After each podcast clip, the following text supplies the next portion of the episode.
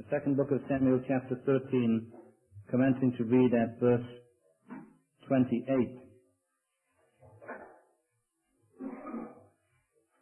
Now Absalom had commanded his servants saying, Mark ye now when Amnon's heart is merry with wine, and when I say unto you, smite Amnon, then kill him. Fear not, have not I commanded you? Be courageous and be valiant.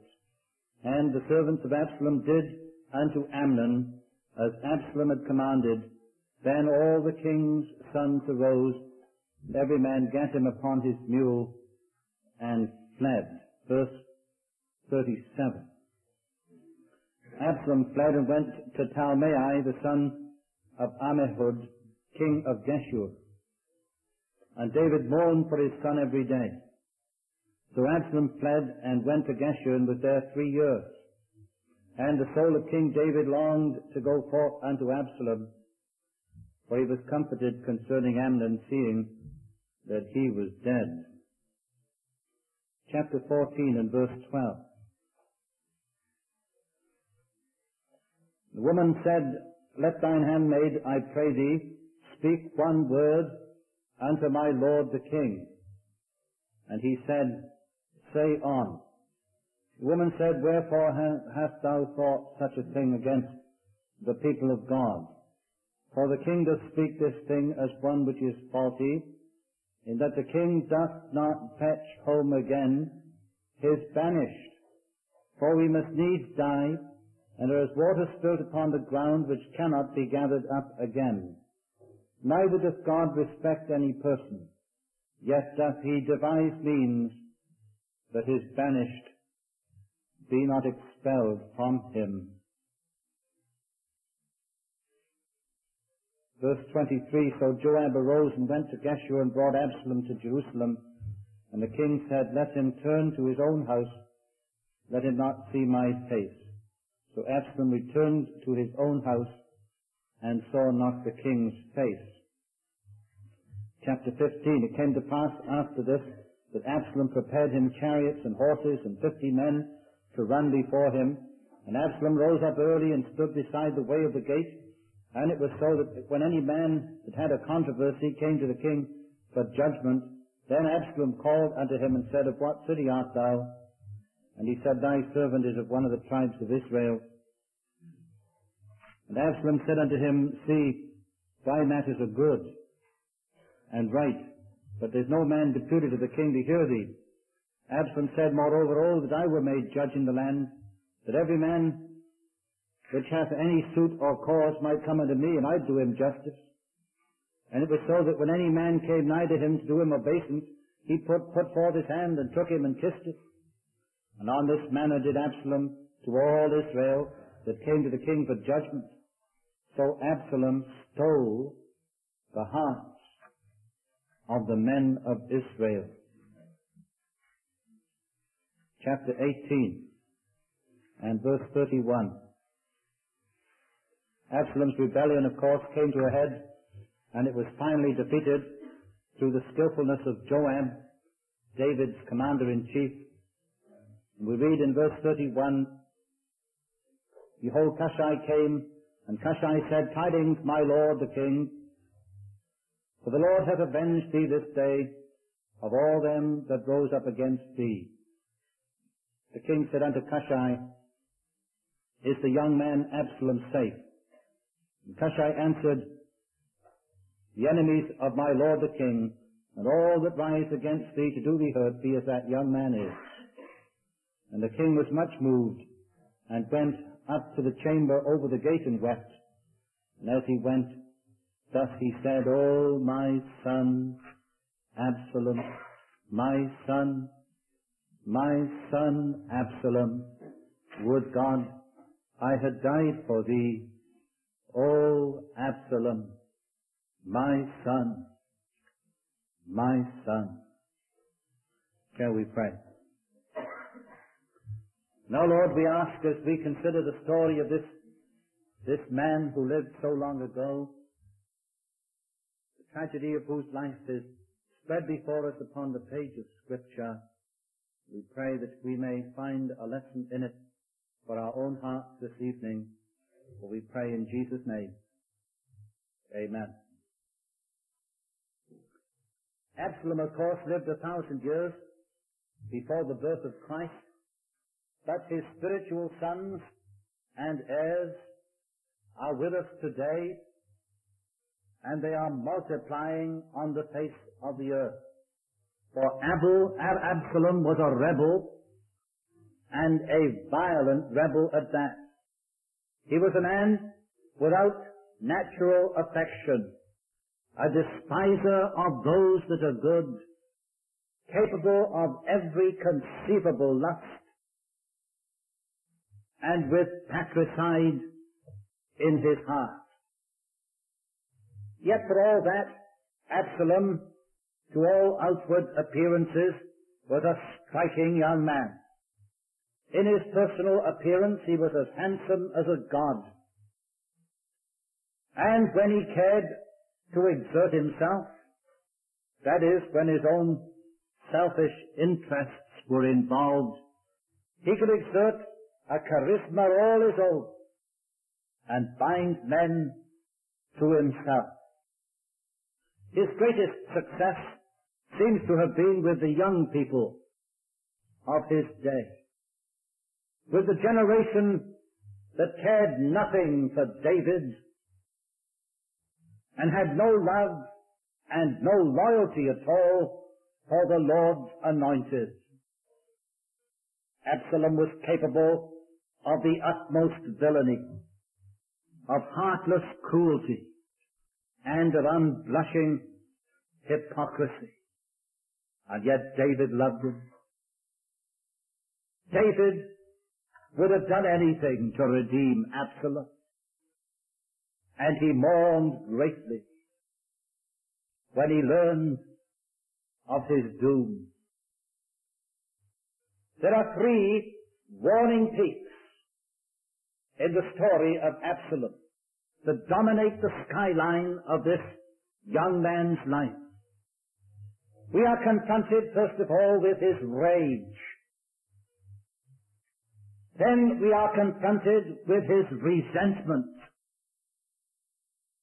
And finally, we are confronted with his rebellion.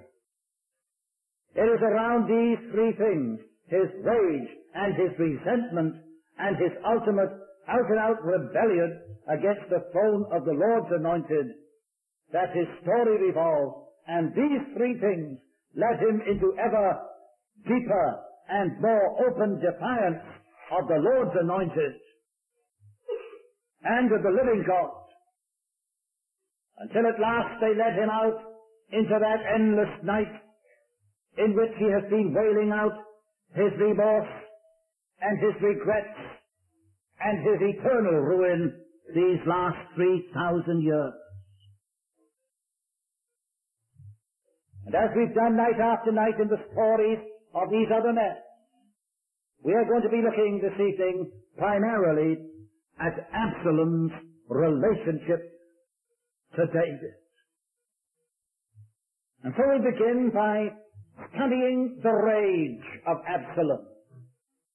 And I suppose, I suppose that we don't find it difficult at all, really, to sympathize with Absalom's feelings. I don't have to tell you all the story. The story of Absalom's sister's shameful seduction by Amnon need not be repeated here. It's a shameful story.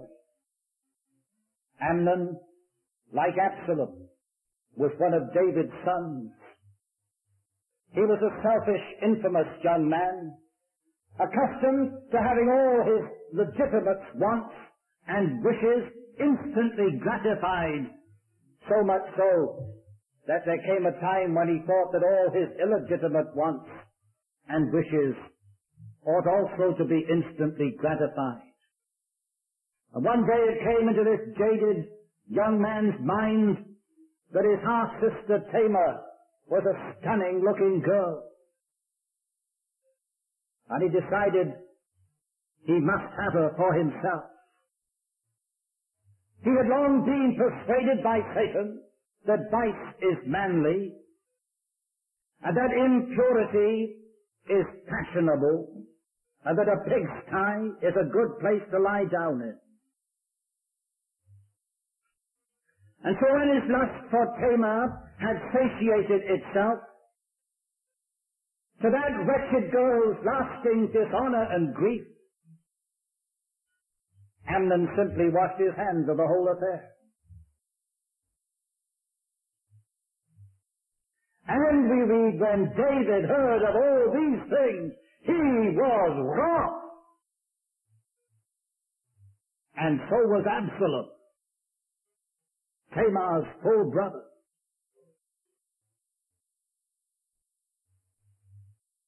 But David, you see, stayed his hand. For if David was angry at the sin against Tamar, he was also long suffering and patient and kind to Amnon. In wrath he remembered his mercy and his love held back the hand that, hold, that held the sword. Perhaps we are not told, but perhaps he was waiting for Amnon to repent. I think he was. Or perhaps he thought that forbearance would work sorrow and remorse in that shameful young man's heart. It never did. Or perhaps he thought that he could reach this wretched young man with love.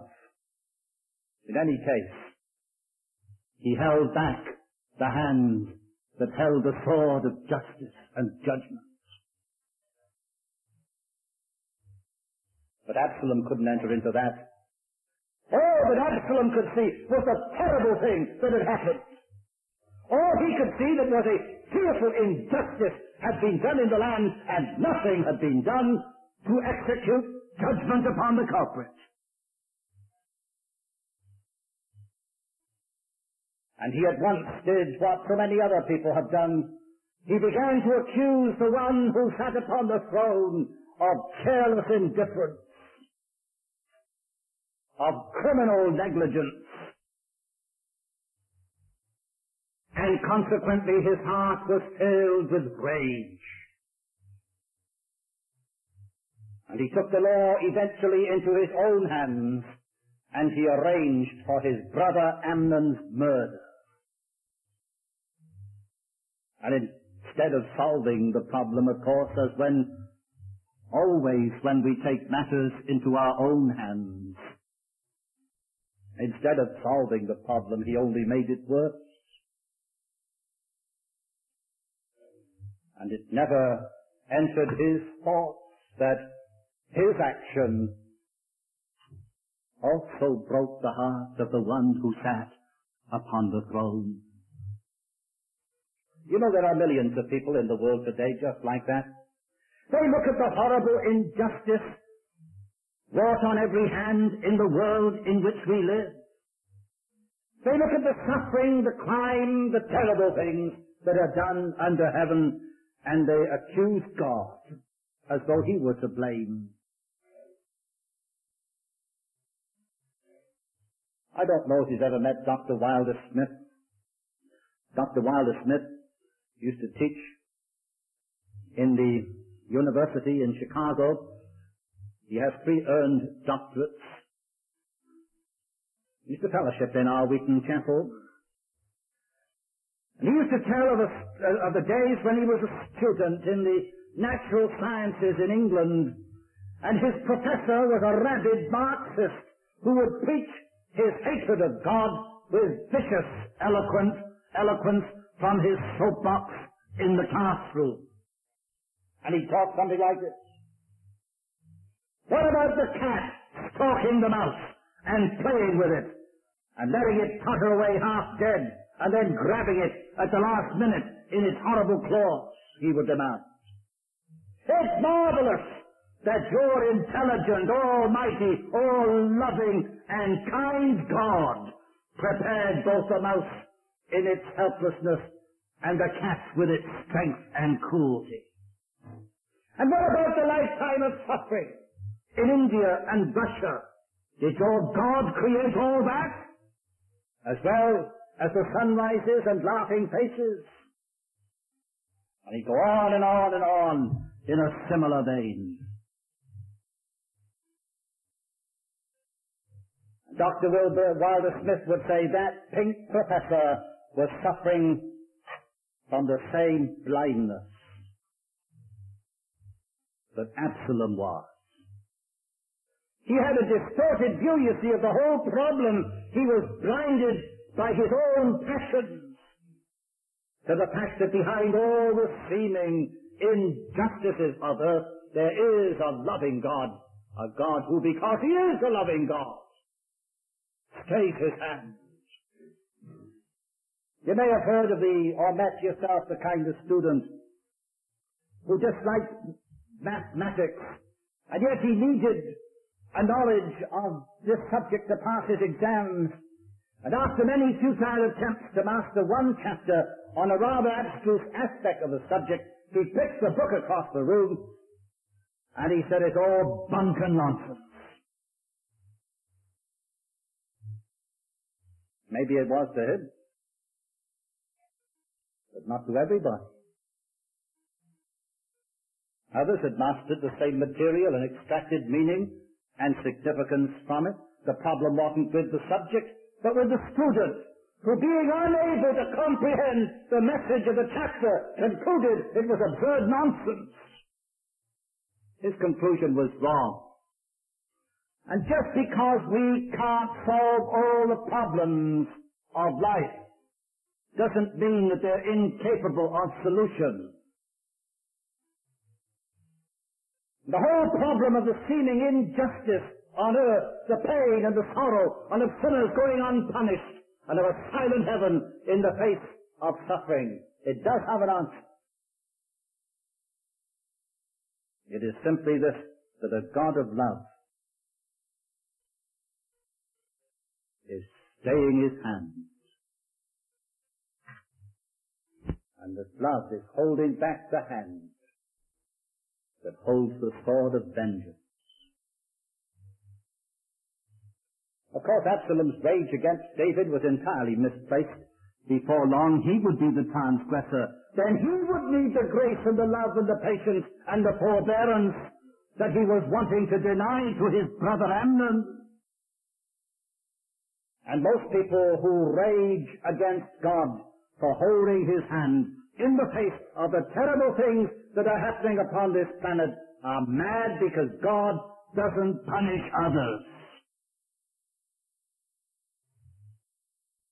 They forget that when the sword of judgment does fall, it will fall on them as well.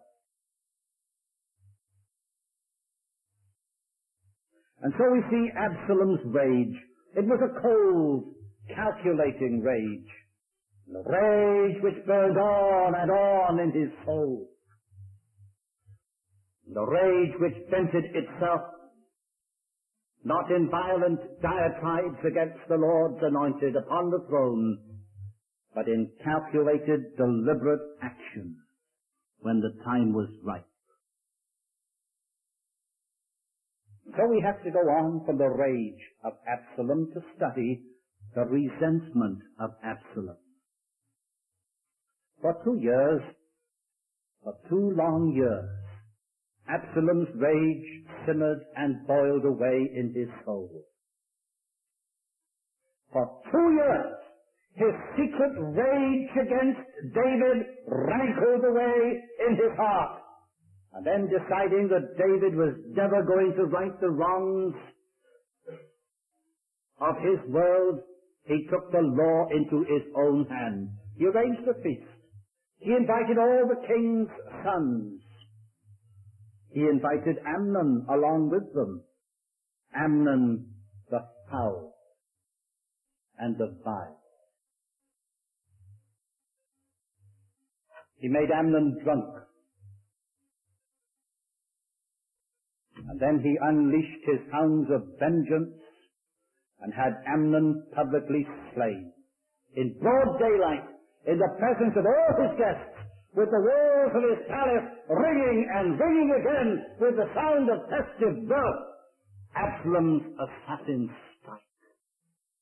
Out they rush from some dark corner of the room, and suddenly Absalom is dead, his blood gushing all over the table, and his body falling with a crash to the floor. And then, before men can turn around, Absalom is gone, flashing his speed as he heads for the border to take refuge with his maternal grandfather, king of Geshur, a petty kingdom of Syria, between Hermon and Damascus. And the deed is done, and Absalom's hands are stained with his brother's blood. And there, in Geshur, Absalom's resentment against David begins to grow.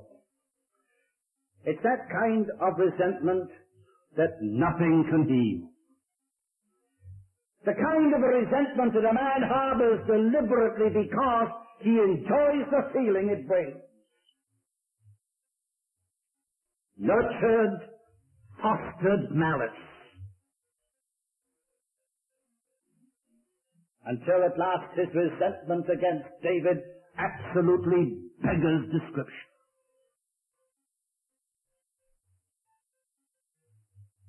There were two things that Absalom resented. In the first place, he resented being punished.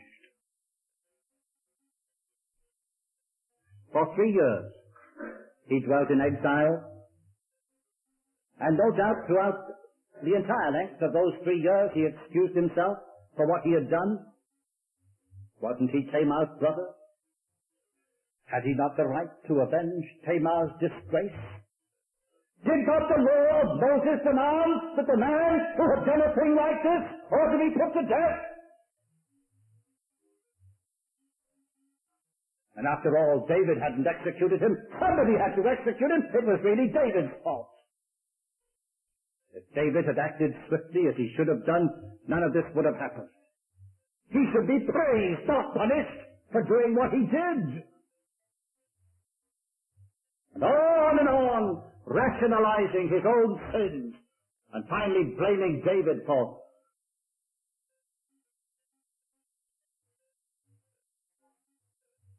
In any case, why didn't David pardon him? Why didn't David allow him to come back? Wasn't fair. David could overlook Amnon's sins. Why couldn't he overlook his? And so the fire smoldered and the resentment grew and grew and grew. And you know all the time, all those three long years, David was grieving over Absalom. And all the time that Amnon was building up this fierce resentment in his heart, against the Lord's anointed. Yon glorious man upon his throne would have given anything he had to bring him back, to bring Absalom back to the family, to bring him back to the fold, to have him near him again. Oh, how he longed to welcome Absalom back with open arms. If only, if only there was some way that he could bring him back. And if the days were long for Absalom, they were far, far longer for David. And you know, it is right here that we come close to the very heart of the gospel message. For David was in a painful dilemma. He was caught between two opposite impulses. He was a man, and as a man his love went out to his son. He longed and ached after Absalom. He craved more than anything else in the world for Absalom's restoration. He was a man, but he was also a monarch, and because he was a king, he had the law to uphold. There was a righteous law with its claims that had to be met. Absalom had broken a law older far than Sinai. Whoso sheddeth man's blood, by man shall his blood be shed. As a parent, David wished to pardon Absalom, but as a prince, he knew that he must punish Absalom. And so the struggle went on in the soul of the king. Pardon him, said his love. Punish him, said his law. Until there came a wise woman of Tekoa with her parable and her plea that God indeed himself has devised a means whereby his banished be not expelled from him. And David heeded the word of this wise woman and pardoned the guilty man. And he resolved the conflict between paternal love and princely justice by sacrificing the justice in order to indulge his love. And you know that collision between the paternal and the judicial in the heart and soul of David illustrates a discord of the identical kind which existed on a larger scale in the heart and the mind of God. God's love said, pardon the sinner. God's law said, punish the sinner. And as soon as God's love rose up to pardon the sinner, God's law rose up to say, punish the sinner. And as soon as God's law rose up to punish the sinner, His love rose up to say, pardon the sinner.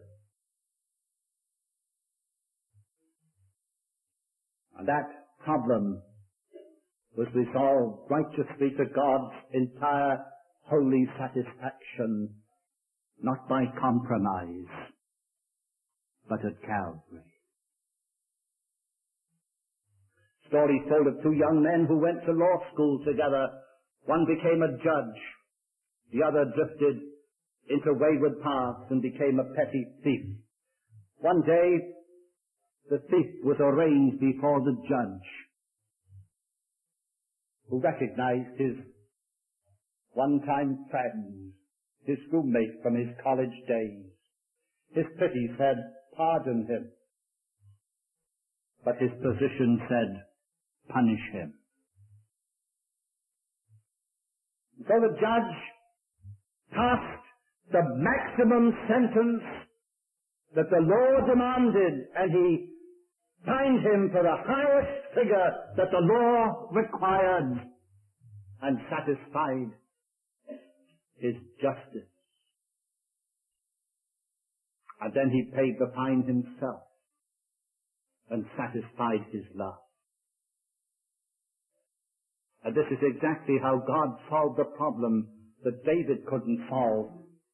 At the place called Calvary, he passed upon the human race the greatest sentence that His Holiness could decree eternal death, everlasting banishment from the presence of God. And then in the person of His Son, He came down under the place called Calvary. He laid down an eternal life for human sin.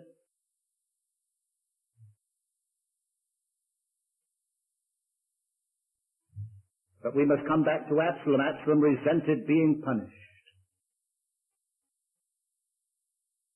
He resented being shut out from the presence of David, even although he knew he was guilty. And then he was pardoned. The word came to him in Geshur between Damascus and the sea. Absalom, you can come home. You have received a pardon. You've been forgiven. And now notice what happens. Absalom, who resented being punished, resented being pardoned. We read he came to the king and bowed himself on his face to the ground before the king, and the king kissed Absalom. But that, however, didn't change the young man's heart. In his heart there continued to smolder a deep resentment against David. He resented having to bow down himself to the ground. He resented having to listen to David's rules. He resented having to be subject to David at all. And that's exactly why God simply can't merely pardon the sinner and say, I forgive you. Let's forget it. God must not only pardon, He must regenerate. What Absalom really needed was something that David couldn't give him. He needed a new heart. He needed his own bitter, resentful, selfish, haughty, unyielding heart taken away from him, and he needed to be given in its place a heart of love and loyalty to David. David couldn't give him that, but that's what he needed. And without such a regeneration, a mere pardon, even a magnanimous pardon, which restored to him his place and his power and his possessions and his prestige, would never work he simply used his pardon to plot against the throne. So you see, God is too wise to say to sinful men, I pardon you, I forgive you. When a sinner comes to Calvary and lays down the arms of his rebellion and accepts the redemption which is in Christ Jesus, God regenerates that person. He makes him anew. He gives him a new heart. He takes away the old rages and the old resentments, and he puts within a new love and a new loyalty. That's what the gospel is all about. That is the miracle that David could not work for Absalom. It's the very miracle that David's greater son can work for us. And without such regeneration, a pardon from God simply aggravates the sin. You see, God wants nothing less from us or in us than a new birth and a new nature, a holy nature, like unto his, one which will love him and be obedient to his commandments. And without that, nothing works, my friends. Nothing works. And so we see the rage of Absalom that led him at last to murder his brother, take the law in his own hand, and accuse the one upon the throne of indifference to human suffering and sin and wrongdoing. And then we see the resentment of Absalom, resenting being punished and resenting just as much being pardoned. And at last we come to the terrible part of the story, the terrible part, the rebellion of Absalom.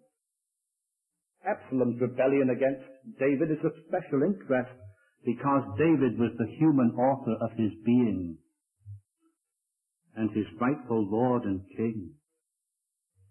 Thus Absalom's rebellion against David illustrates the rebellion of men against God, who is the true ultimate author of their being, and against the Lord Jesus, who is indeed their Lord and King. Now Absalom wanted nothing to do with David. He wanted no part of David's love, and he wanted no part of David's law. All he wanted was to seize sovereignty for himself. He wanted nothing at all to do with David at all. And every unregenerate son of Adam's fallen race is exactly the same so far as God is concerned. They don't want anything to do with it. They just want to run the show themselves. They don't want to be under, under, any obligation to God. They don't want to have anything to do with God. They simply want to run their own life, regardless of anything that God might say or do. And they're saying to God, you keep your hands off my life. Off the phone with you. I'm running my own life. And you know, with Absalom, the, the whole thing was very successful for a while.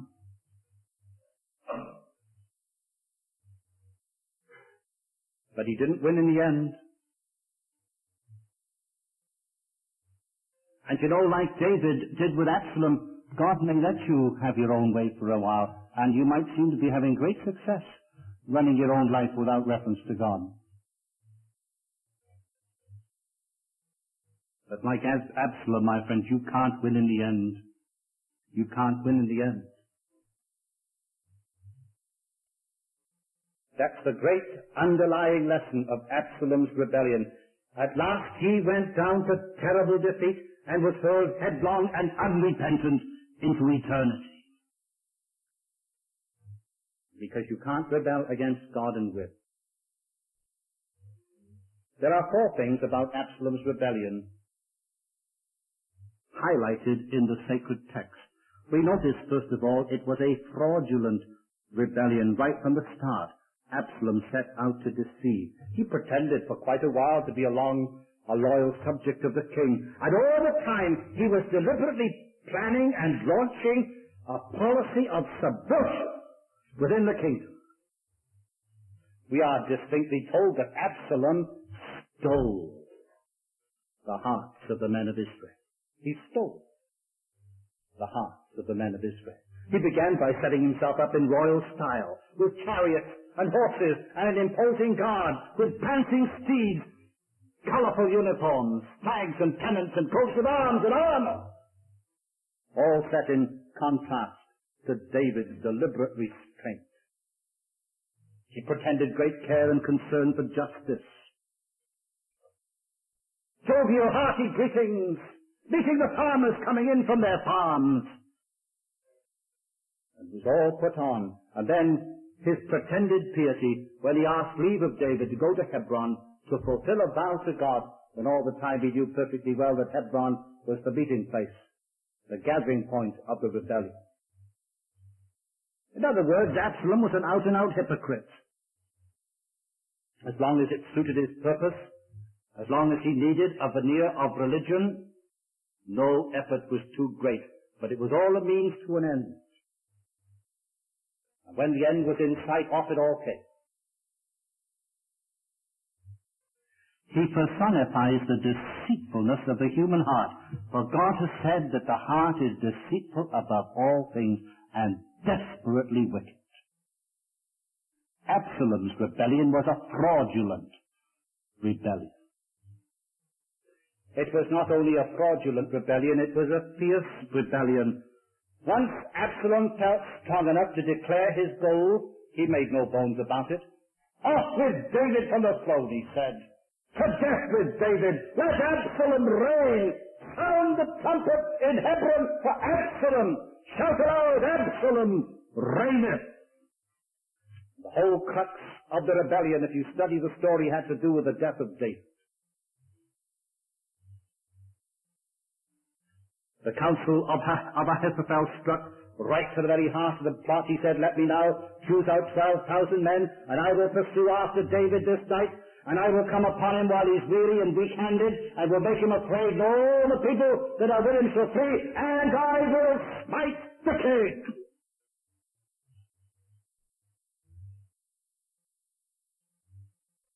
Every man and every woman and every boy and every girl who will not accept Jesus Christ as Savior and Lord endorses that same fierce rebellion that said, we'll not have this man to reign over us, let him be crucified.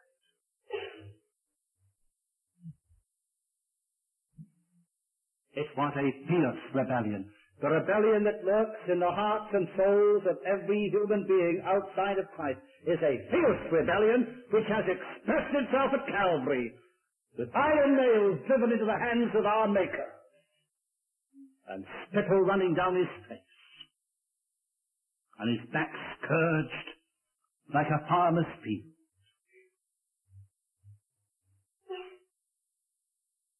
But I want you to notice something else. It was a healthy rebellion. It gave full play to the vilest passions and lusts of the human heart. The story of what Absalom did to David's wives is so utterly vile. It's a public scandal. We can't even read such pages as that decently in a mixed audience. It was a filthy rebellion. It seems that nothing was too low. Nothing was too infamous. Nothing was too filthy. Nothing was too vile for Absalom to do. For our Bible teaches us that the human heart is rotten to the core. It was David himself who, having taken knowledge of his own rotten heart, who had written, They are corrupt, they have done abominable works, there is none that doeth good, they are all gone aside. They are all together become filthy. Had Absalom read his father's Psalms, he would have read his own heart and known its own depths of depravity, but that was the last thing that a man like Absalom would do. It was a filthy rebellion. It was, moreover and finally, a futile rebellion. At first, the flood tide seemed to go with Absalom. It seemed that David had been successfully overthrown. It seemed as though all the world had joined in. We the conspiracy was strong, for the people increased continually with Absalom. And in Ahithophel, Absalom had a counselor who was almost inspired. He was the Judas of the Old Testament. And had he listened to the counsel of Ahithophel, he would have won. But we read this significant statement. We read that the Lord had appointed to defeat the counsel of Ahithophel to the intent that the Lord might bring evil upon Absalom. It's a dramatic scene where these two counselors, the one sent as a spy into Absalom's court from David, and Ahithophel, Absalom's counselor, the man who once had been David's friend, and these two men are trying to persuade Absalom which course he should take, and the, the whole scale balances just almost evenly, and it almost looked as if Absalom was going to take Ahithophel's counsel. But God had, de- had decreed, had appointed to defeat the counsel of Ahithophel to the intent that the Lord might bring evil upon Absalom. And down the scale went and he made that fatal decision. And from that moment, the rebellion was doomed. God had simply stepped in. And at the crucial moment, when Absalom was trying to decide which way the battle should go, he chose the wrong advice. As simple as that. You know, God may let you get away with your rebellion for a long, long time. But all of a sudden, He's going to step in and something that you hardly notice is going to happen, and that thing that hardly you hardly notice when it takes place, you don't realize that you've made the fatal decision, and down you go. Down you go. And you go down without redemption, and without any more hope. Absalom's rebellion came to nothing. He became fuddled in his brain. He couldn't de- de- detect good counsel from bad counsel, and he was ensnared and slain, and he died without repentance. There was no room for repentance when the time came. He didn't have time for repentance, and he died without redress. Not even David's tears, not even David's forgiveness, not even David's agonizing cry could purchase for him one more moment of grace. When David heard of Absalom's death, he wept. Oh, my son, Absalom, my son, my son Absalom, would God I had died for thee, O Absalom, my son, my son. But it was all in vain. Absalom's body was cut down from the tree. It was not even laid in the family sepulchre in Jerusalem. It was cast into a pit in a wood and bruised and pounded by stones and left to rot like his own evil memory. And it is said that everyone who passed that way was accustomed to throw a stone upon the heap that covered Absalom's remains. And as he threw it, he would say, Cursed be the memory of rebellious Absalom, and cursed be the memory of all wicked children that rise up in rebellion. That's what God thinks of rebellion. Absalom died without redress. For my friend, if you die unrepentant, and if you die in your sins, and if you die after persistent rebellion against God, you die without Christ and you die without hope. Not even the love of the Lord Jesus can reach a man once he's in hell. David mourned, Would God I had died for you, O Absalom! Jesus has died for. you. To spurn like love like that is to cut yourself off from all hope. The story of a rebel. The story of a man who had every chance that a young man could have. He could have had the throne legitimately eventually. David would have given it to him. But because he couldn't understand the meaning of grace and love, because